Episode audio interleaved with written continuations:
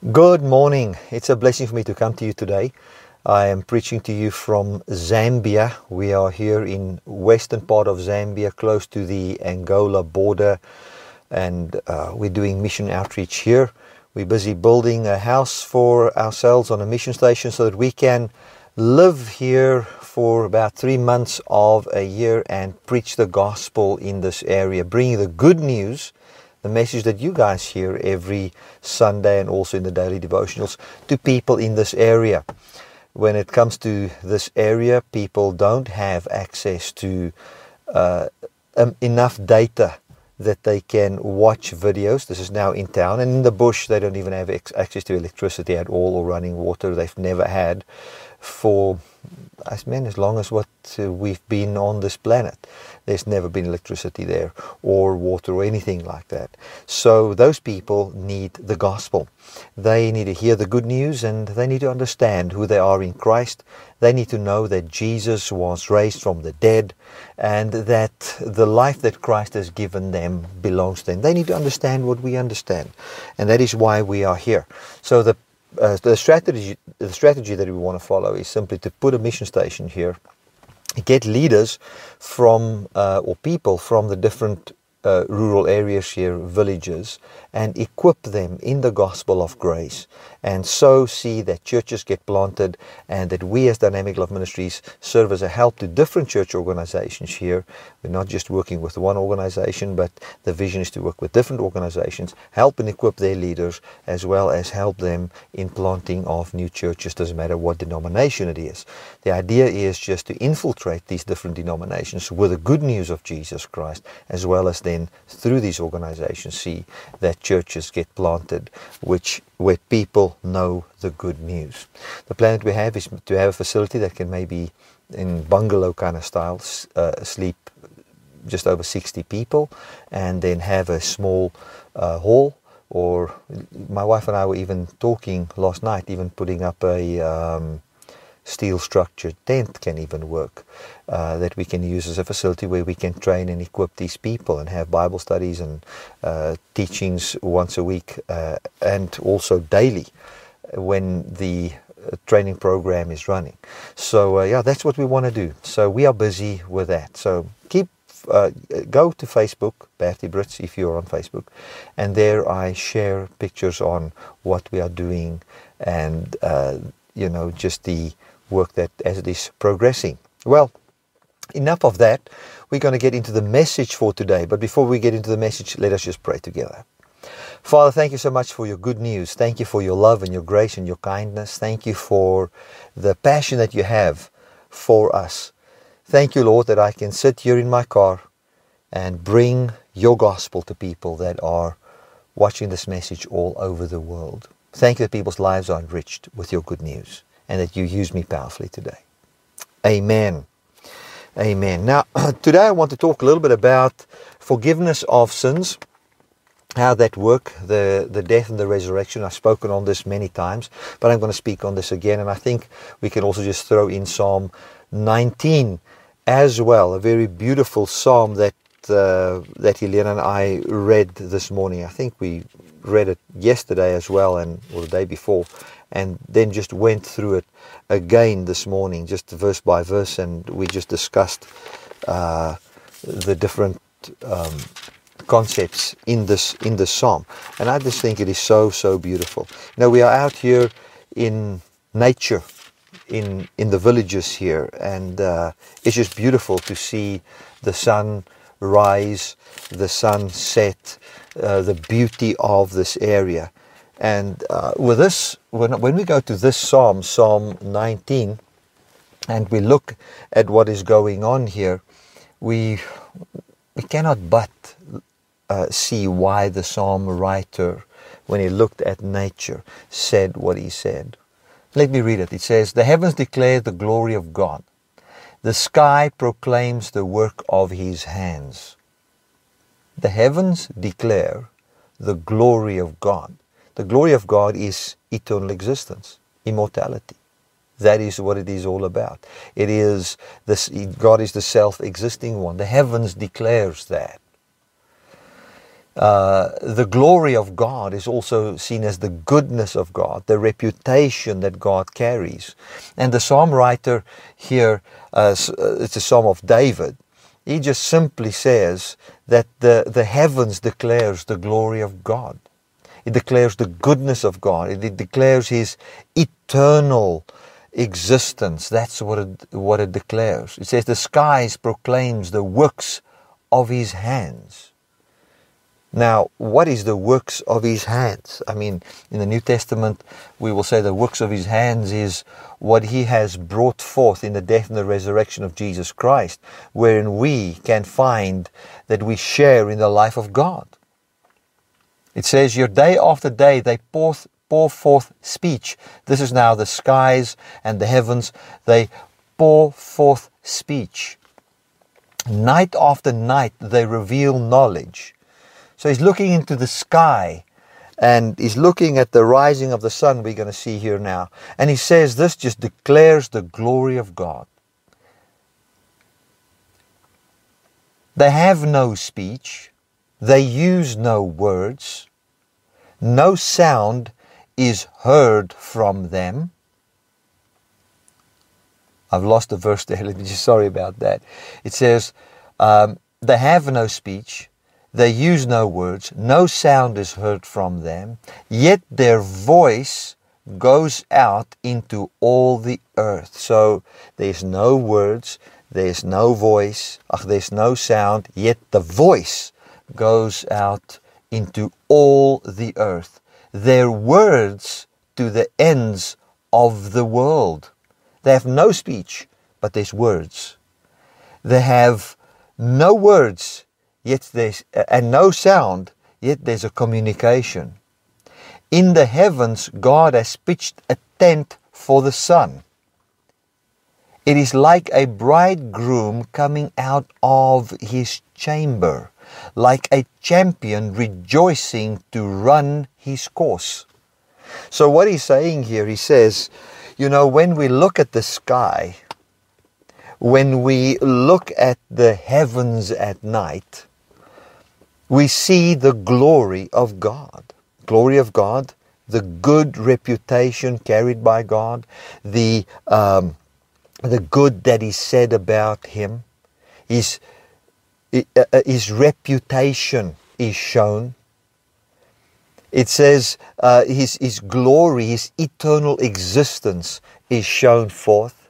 And then he explains what God has done and what he sees in the skies. He says, God has pitched a tent for the sun. So he's given the sun a place to be.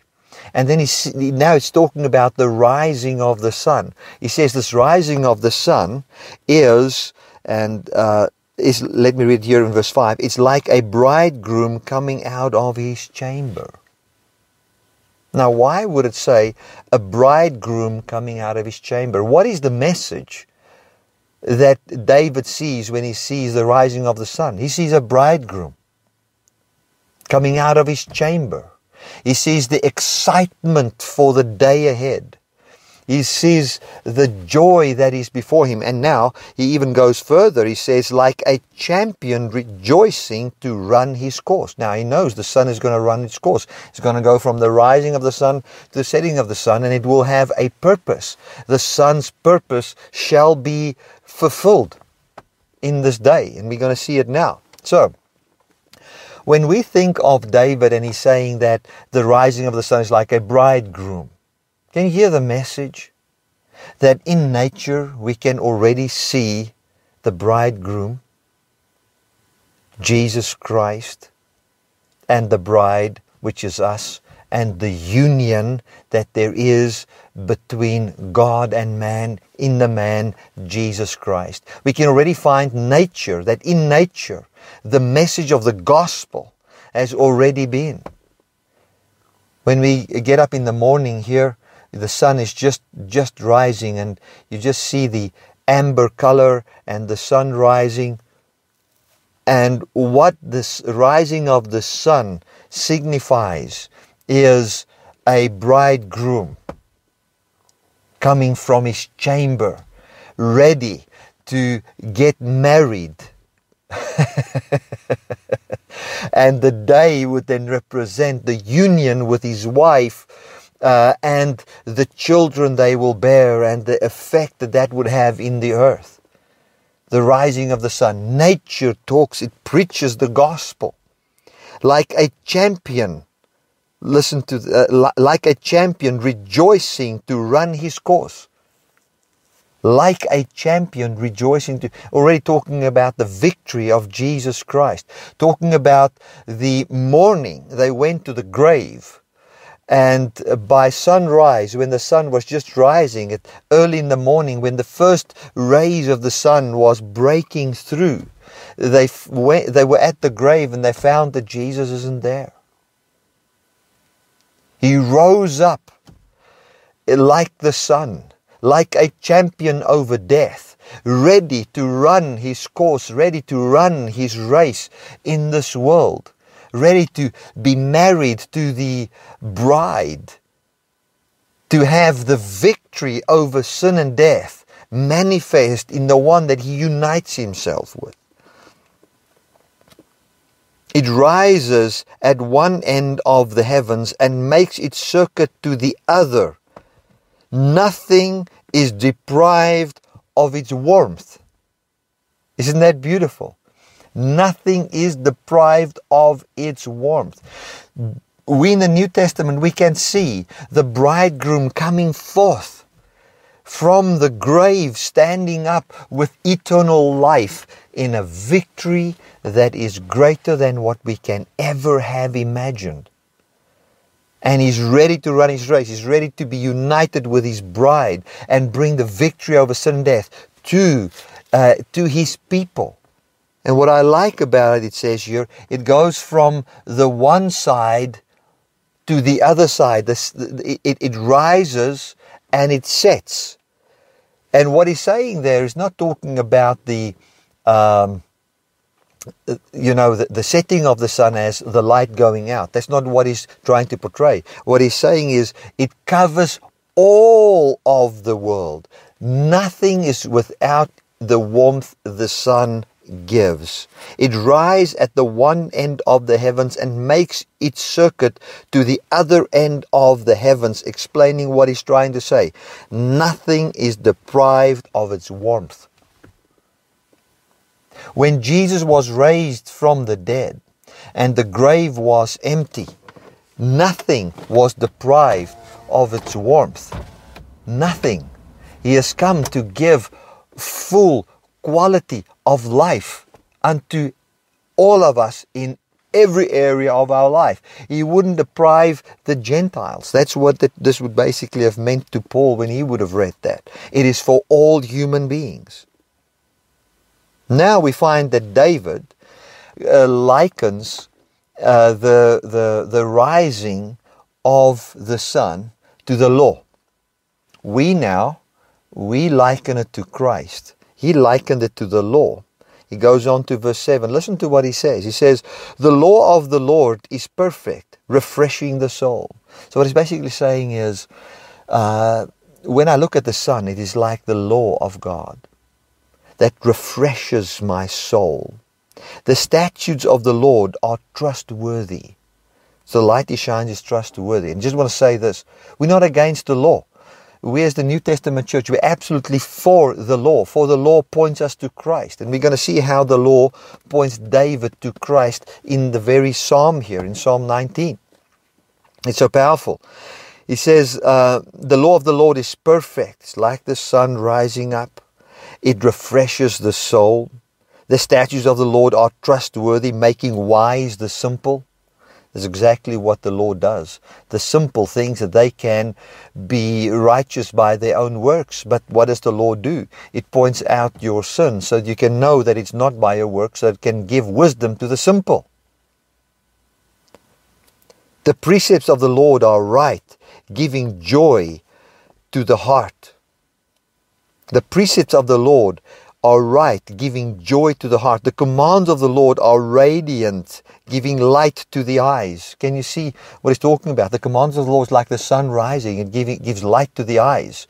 Now you can see things for what it truly is.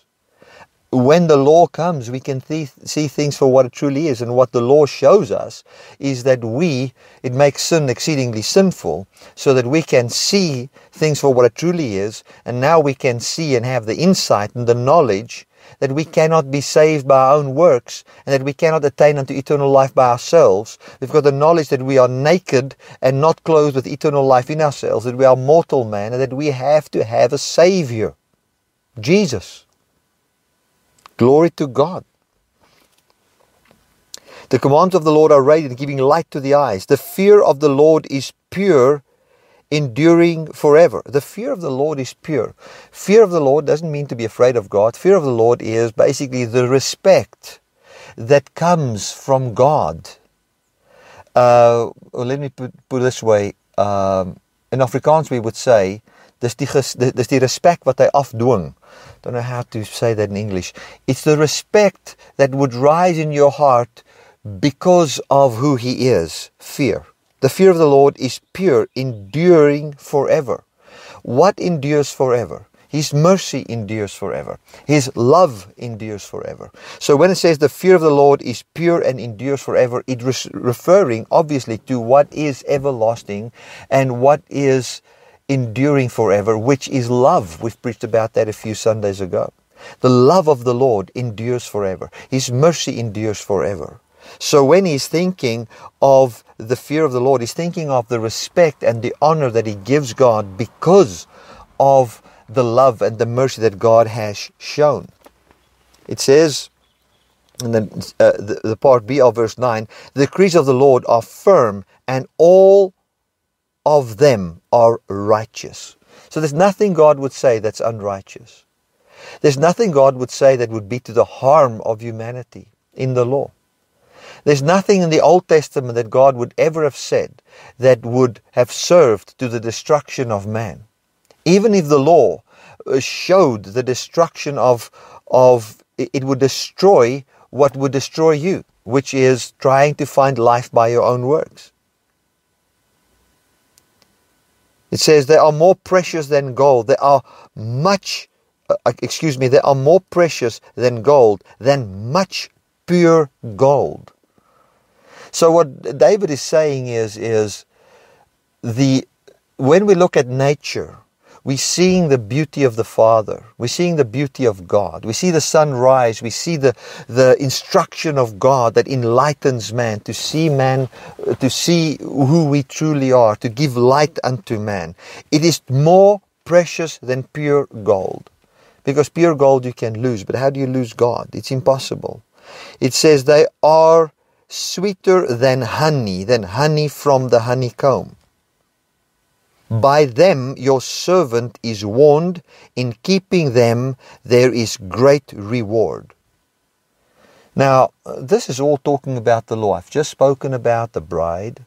Then I spoke about the victory of the resurrection of Jesus. And now we talk about the law here. It looks like a contradiction. But when we understand that the law points to Jesus Christ, it's not a contradiction. But let us see what David says when it comes to the law here. He says, By them your servants are warned, and in keeping them, I'm just closing the window here again. Uh, there's a lot of flies here, so you need fresh air and you need. Um, and and you and you don't need flies, so you open the window and close the window, that kind of a thing. So it says here, by them, by the law, your servant is warned. So what does the law warn us about? The law warns us about we're going to see David saying it now here. It warns us about not living by our own power and that we should only trust in the ability of God. And should we be able to keep the law, there's a great reward in it. Now, the Bible says that uh, God is a rewarder of those who diligently, diligently seek Him in Hebrews, and the context is faith, to believe upon the Lord. So the, the law actually just points to believing in Jesus. Now listen to David here, coming to a point where he's now very honest with himself. This is verse 12. But who can discern their own errors? But who can discern their own errors? Forgive my hidden faults. So David is saying, The Lord rises up like the bright sun. His law is like this bright sun. But who can discern his own errors? So the Lord rises, is like the law. The law shows us how to live. But I have hidden faults. There are things that I'm doing that I might that might be wrong that I don't even know of. Forgive my hidden faults. So here David says, Yes, God, thank you for your law. But what about my hidden faults? What about the things that I don't even know? Can you forgive me of that? Keep your servant also from willful sins, for they are uh, for they for them not to rule over me. Then I will be blameless, innocent of great transgression. May these words of my mouth and the meditation of my heart be pleasing in your sight, Lord, my rock and my redeemer. What is David saying here?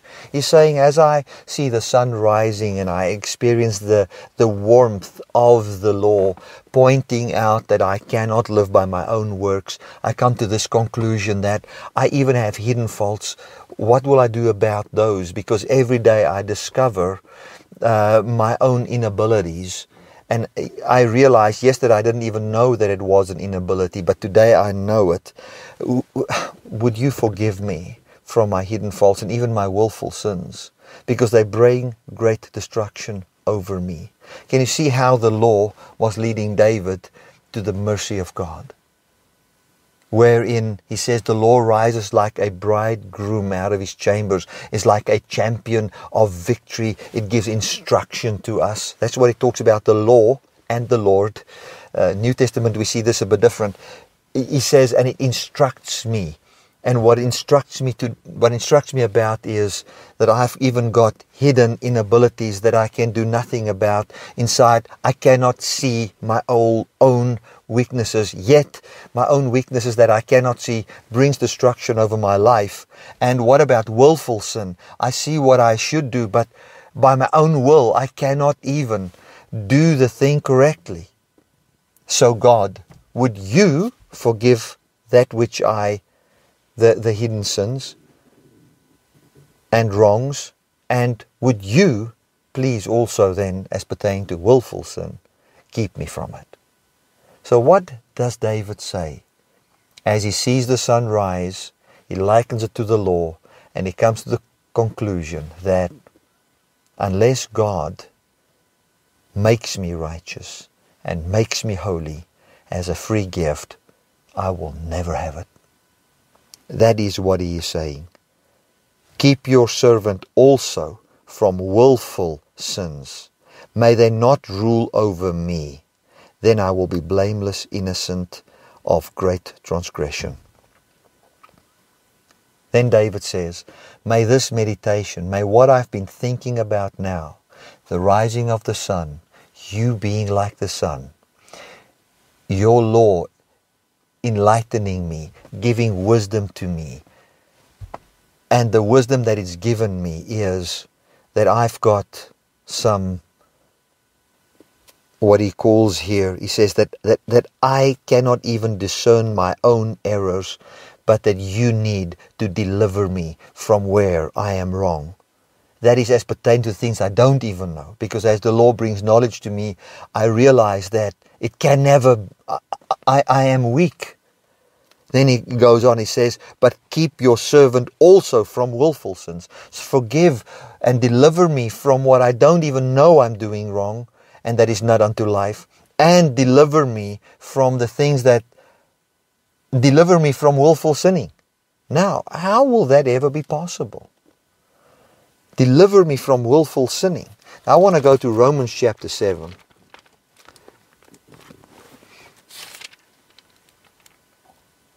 talking about willful sinning. Paul, basically, all the sins he committed was willful sin. and he mentions it here. Romans 7, verse 9.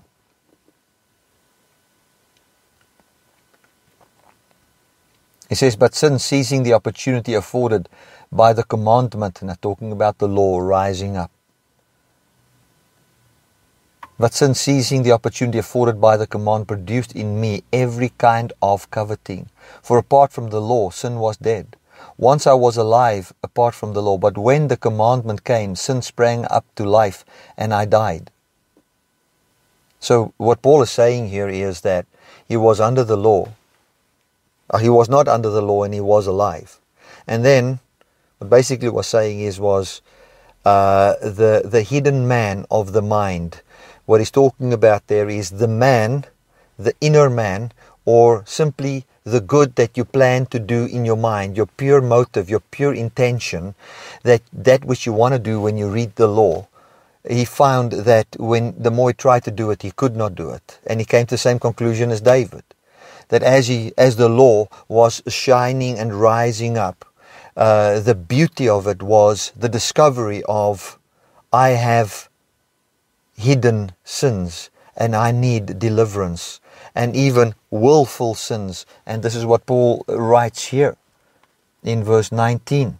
He says, For I do not do the good I want to do, but the evil I do not want to do, this I keep on doing. So, hmm, he says, I don't want to do bad things, but I keep doing it, and I keep doing it. And then he basically talks about concupiscence, which is lust. He says, All manner of evil lust was springing forth in me. So Paul knew that you were not allowed to desire. He knew, he knew it. And then he desired. So the question would be, how willful would that have been when that desire comes? I mean, it is you thinking there's hidden sins, things that you didn't you didn't even know that was wrong. But then there are things that you know that was wrong, but you still keep on doing it. And then there's a frustration that is inside a man. And we find the rising of the sun uh, into is this: it's the rising of the law showing to us that we need salvation from. I, I don't like that word from salvation from the body that is dying. It is of the body that is dying, because that is what chapter 8 says. And let me read that. He says in verse 22 For in my inner being I delight in God's law, but I see another law at work in me, waging war against the law of my mind. So, what was the law of his mind? The law of his mind was the inner being. What was the law of his mind? It was his mind telling him what is right and what is life giving. But he find that there was a battle taking place. This could not manifest. He says, and I was made a prisoner of the law of sin that was at work in me. And then he comes to the conclusion, what a wretched man I am. Who will rescue me from this body that is subject to death. So what he's saying is, is the inner man or the mind needed salvation from a dying body. And what the inner man needed was an undying body, if you read now in verse 8. And that is exactly what Jesus Christ has come to give us. So when the law rises, what does the law say? It rises as a sun, giving us light, the enlightenment that says that in your flesh is nothing good, you're a mortal being. But the sun that rises is also the bridegroom that rises that says, I have, I have come and I come with victory. Like somebody, like a champion that's, that's victorious. That's how the bridegroom comes. The bridegroom comes raised from the dead, pointing to Jesus. This is what I see. And as he comes, he comes with his victory. He, he appears with his victory to be married to his bride to bring the victory. What would the victory be according to Paul when he says the defeat that I am experiencing is because of this mortal flesh that I have? What would it be? It would be to be adorned by and clothed by a body that cannot die. Now, what Paul, what, the way Jesus did, did it is not by preparing another body, but recreating the body that we have. That is what we can see in 2 Corinthians 5. Let me go there. Second uh, Corinthians chapter 5.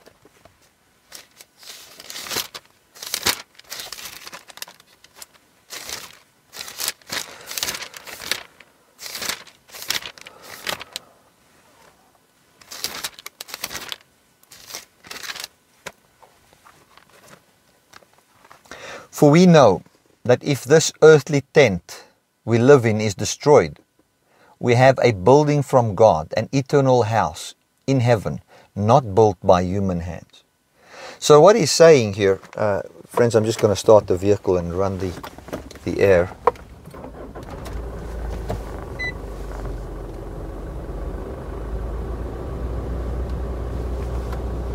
Okay. So, um, what he's saying in chapter 5 here, connected to Psalm 19, connected to Romans chapter 7, he says, For we know that in the earthly tent, we know that if the earthly tent we live in is destroyed. Now, he's not talking about a spirit living in a body, he's talking about the inner man, which is the mind, which sees what is good and righteous and holy, but finds that he cannot attain unto it.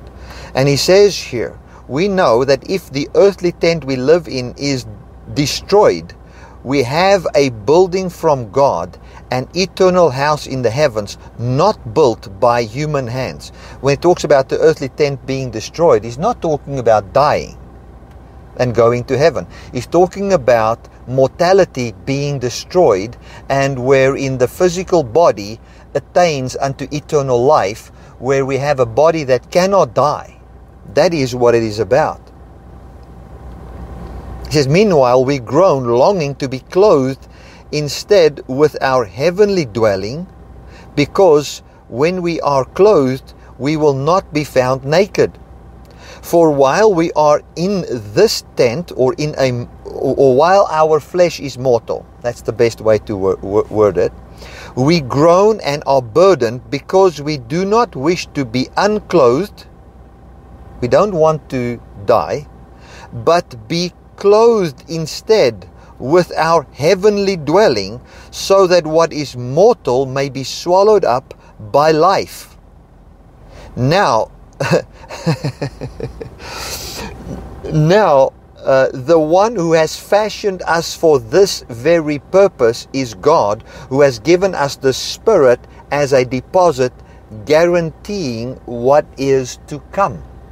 So, what he's saying here is while we, in our mind, uh, want that which is good and we cannot attain unto it because we find that we are still in our mortal flesh and we want to see the fullness of God manifest in us and we don't have it, we don't lose hope because we do know that in the heavens there is this powerful Jesus Christ that is raised from the dead, that has given us eternal life, that has given us, uh, th- that is eternal and immortal, and we have a heavenly body. Doesn't mean the body is in heaven and that we need to go to heaven to have the body. It just means that there is a body that is heavenly, that is eternal, that is uh, immortal, that we can be clothed with. And we don't want to be unclothed. We don't want no body, but we want to be further clothed. We want our bodies to become immortal. That is what we want. Because when we are in mortal flesh and we're living by the power of mortal flesh, we find the good that we want to do, we cannot do it. But since we now have been given the Holy Spirit, we find victory over the deeds of the flesh. And we start to find the work of God right now in our lives. And we are awaiting the full clothing. That's what it is all about. That is what he, what he has come to give us. That is what Paul says in, in Romans chapter 7 Who shall deliver me from a dying body? It's not who shall deliver my spirit from being in a body and give me another body. That's not what he's saying. He's saying, basically, who shall save me from this body of death? Romans chapter 8 I thank God through our Lord Jesus Christ, who has given us the Holy Spirit, who shall also quicken our mortal flesh. So, being clothed with a body that is from heaven doesn't mean we need to go anywhere. It's talking about a transformation that takes place. And the Spirit that is already now in us shall also quicken our bodies the Spirit which is in us now stops us from living by the power of the flesh, which makes it possible for us to do the good that we want to do. Yet we shall still receive our immortal uh, bodies. So, why am I saying all of this? We, we're actually busy with Psalm 19. The bridegroom rises. We see that we need to be delivered from willful sin not willful sin. It will only be Him.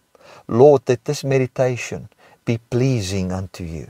What I'm meditating about, David says, I'm, I'm meditating about you, you, your law rising like the sun, showing forth that I've got even hidden, hidden sins, hidden things, even willful sins, but it also rises with a warmth that gives me boldness, which says, Would you preserve me? Would you care for me? Earlier this week, as I was reading this passage, I was thinking, only you only come with your sins to somebody that you trust. You only reveal, Lord, I've got hidden sins. Why would you think of even communicating that to God if you don't feel safe in His presence? David felt safe in the presence of God, to speak what bothers, to say, to be open. You will, you will, you will declare your deepest weakness to a doctor that you know is the best doctor that will help you. You will do that.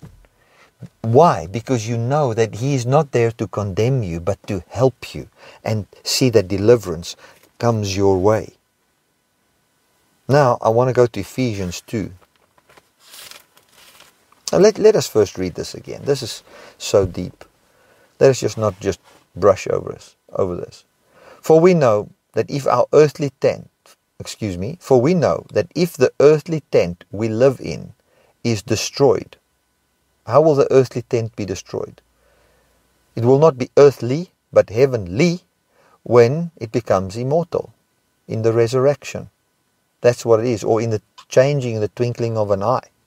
Many has read this if, this way: For we know that if our earth, for if the earthly tent we live in is destroyed, that means if we die, we have a building from God, an eternal house in the heaven. In other words, we're going to have another body, not the earthly body, and we'll live in another body in heaven. From there, no need for the resurrection of this body. That is not what that verse says. It says, not built by human hands. Meanwhile, in other words, that house is not, does not come forth by our own ability. Meanwhile, we groan, longing to be clothed instead with our heavenly dwelling, because when we are clothed, we will not be found naked.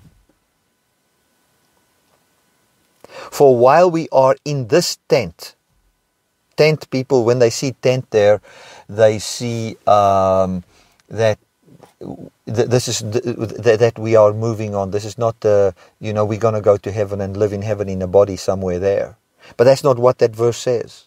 When it talks about tent here, he's referring to the tabernacle, which was not the temple. So what he's saying is, is that our mortal bodies is a temporal state of being, but that this mortal body will be made immortal. We'll see it in the next verse. For while we were in this tent, we groan and are burdened because we do not wish to be unclothed, but to be clothed instead with our heavenly dwelling, so that what is mortal may be swallowed up by life. So we are saying that there's a heavenly dwelling, an immortal body. Which is that? What body is in heaven right now, which is an immortal? It is Jesus. We want to be clothed with the fullness of Jesus. That is what he is referring there. That, that's what he's referring to. The only body that you have in heaven, the only life that you have in heaven is the man, Jesus. And to be clothed with him is he will have to manifest his fullness in the earth and basically return. And then you'll see, you, you'll see that manifestation.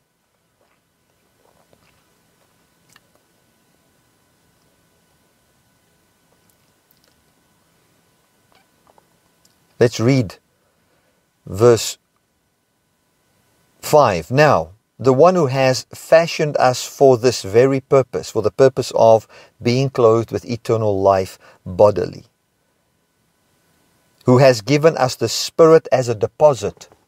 In other words, the Spirit has been given to us now in our while we have our mortal bodies, so that we can see the rising of the sun's warmth on us right now as during the day of the rising of the sun, which is the resurrection of Jesus Christ, we will find that we will be clothed by the very same Spirit that we have now. He will quicken our mortal bodies. And then we will find that we are not dead in our sin anymore. Now, I want to end off by saying this. In order for man, man's sin problem to be solved, a new body had to be given. That is it. A new body had to be given. A new body is not a destroying of the old body into non existence, but a clothing of the old body with eternal life. That is what it's about, giving eternal life to us. Exactly what happened to Jesus. He had a body that was mortal, then that very same body was clothed with his dwelling that was from heaven. His dwelling that was from heaven was the Father Himself. The frustration that we have as Christians many times, or as people, is, especially if you're under the law, is that you, you feel that you die in your sin.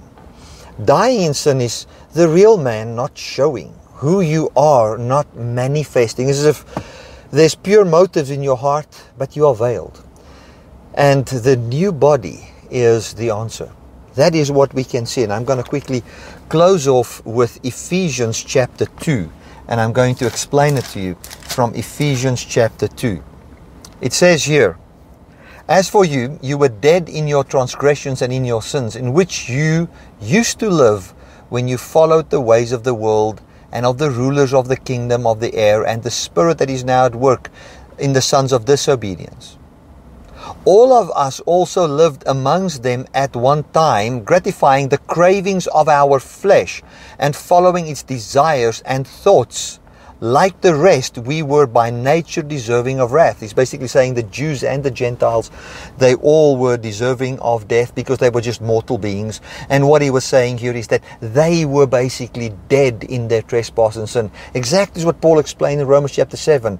Uh, the good that I wanted to do, that I could not do. I couldn't do it. And uh, when I started to become legalistic, I found that I died. The inner man or the mind uh, that wants to do good cannot show forth. It's as if something bad happens.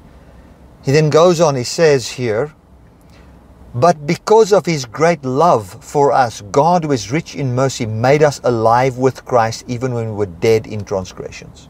So even when we, as people, couldn't show forth who we really are because of our inability to do the good that we intend to do because of the mortality of our flesh. Even while we're in that condition, God sent His Son, conquered death in the flesh, and offers new creation to us. That now puts us at a place where the Spirit can, the Spirit of the Lord can basically rise upon our flesh and give us a brand new life. And that Spirit of the Lord, I want to talk about that quickly. Uh, 2 Corinthians chapter 3.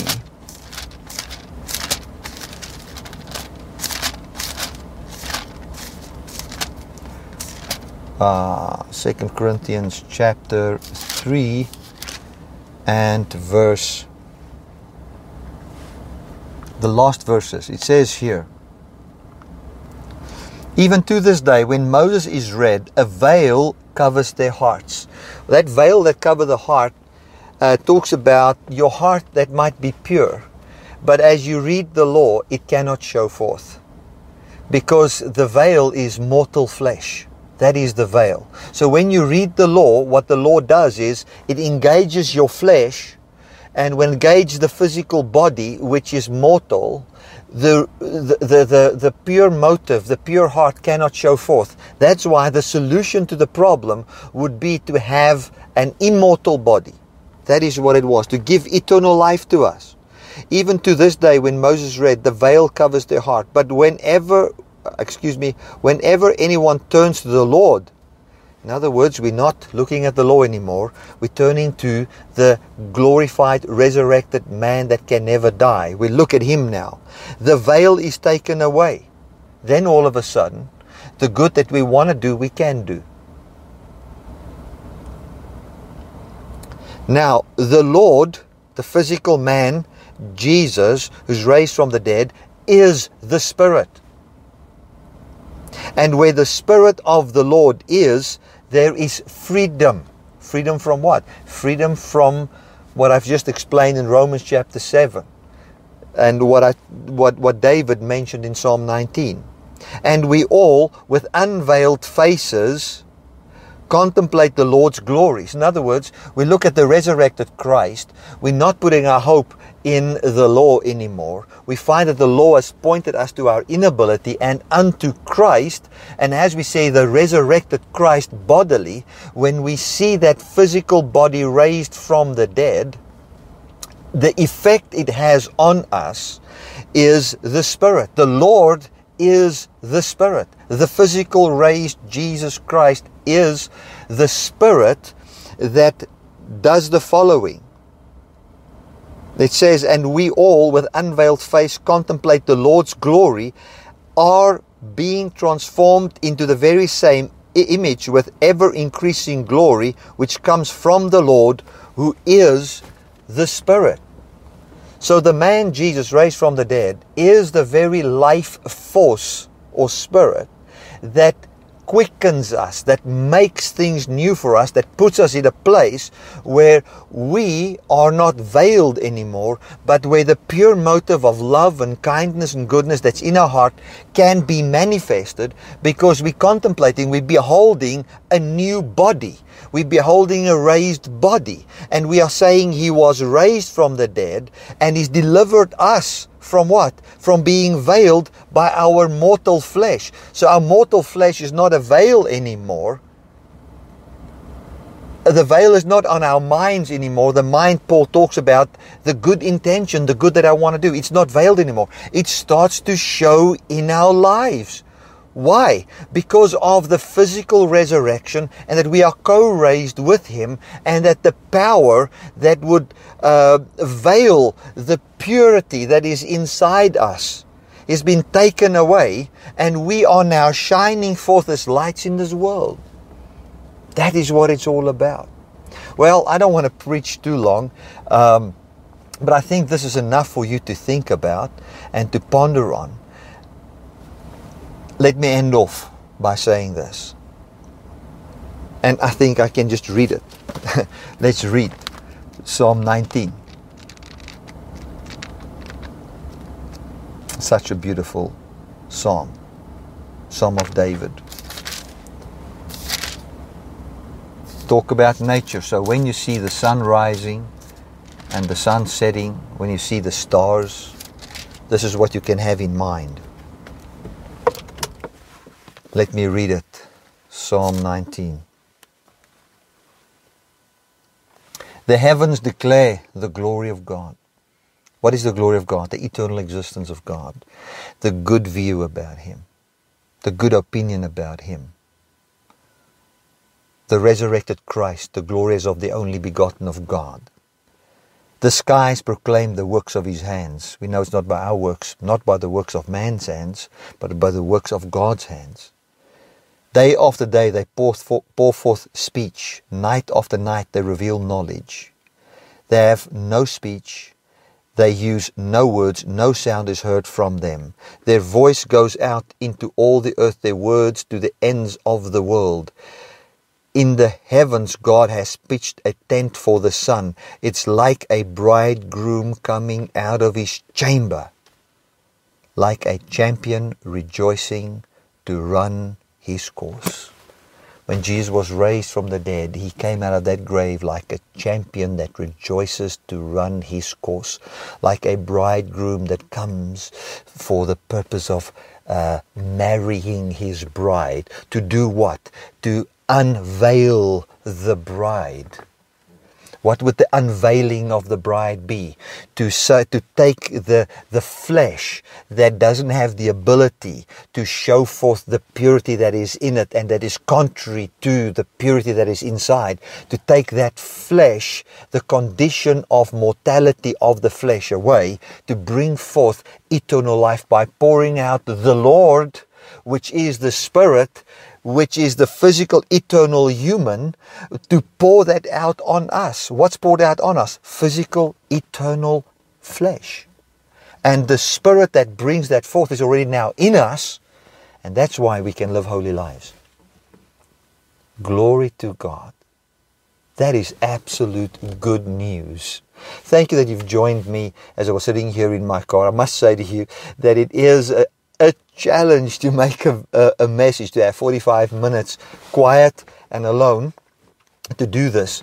But man, I've, I'm so excited about this message and just bringing it forth. I trust that this excites you as what it excites me, and so I know it's going to excite people as I'm going to preach it to them in these villages. Glory to God. Thank you for allowing me to serve you. All of you that support this ministry, thank you so much for being part of what is happening in this area. Know that you're deeply loved and blessed by God. God bless.